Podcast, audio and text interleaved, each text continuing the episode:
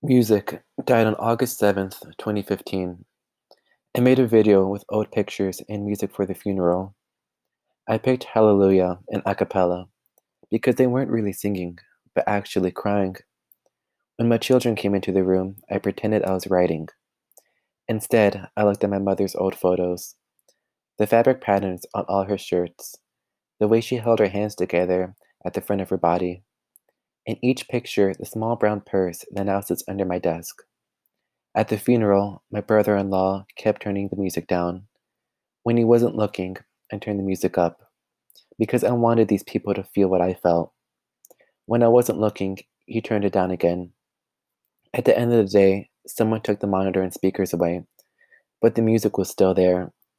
This was my first understanding of grief. And that right there was Obit by Victoria Chang. And I thought this uh, poem was just fantastic. Uh, Victoria was able to include many different types of techniques into this poem, but the ones that I'll be going over today will be visual and sonic. Uh, we'll go ahead and start with the visual tactics that she used. Um, the first thing that came to mind when I was reading this poem was how she described what her mother used to wear which is the fabric patterns on all her shirts, the way that she held her hands together in front of her body, as well as a small brown purse. By adding in those little details, you can already start painting a picture in your mind about how her mother dressed and her mannerisms. And the desk itself is what, or I should say, the uh, small brown purse itself is underneath the desk.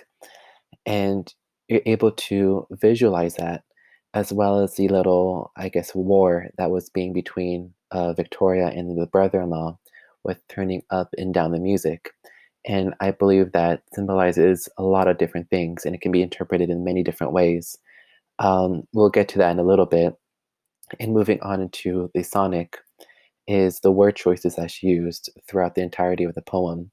Uh, words such as crying, death, and grief all emote a very strong feeling of sadness, and it has a very mel- uh, melancholic uh, tone throughout the entirety of the poem.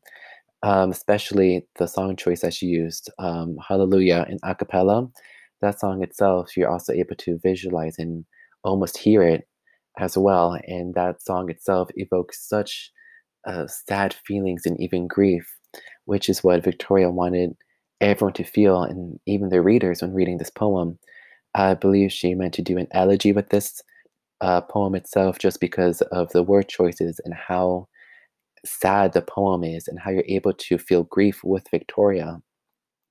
And the thing that most captured my attention was, like I said a little bit earlier before, was the little uh, battle of the music and how it can be interpreted in many different ways. Um, I love the little imagery tracted of Victoria turning it back up, and as soon as she looked away, the brother-in-law would turn it back down and back up and back down. It could symbolize many different things.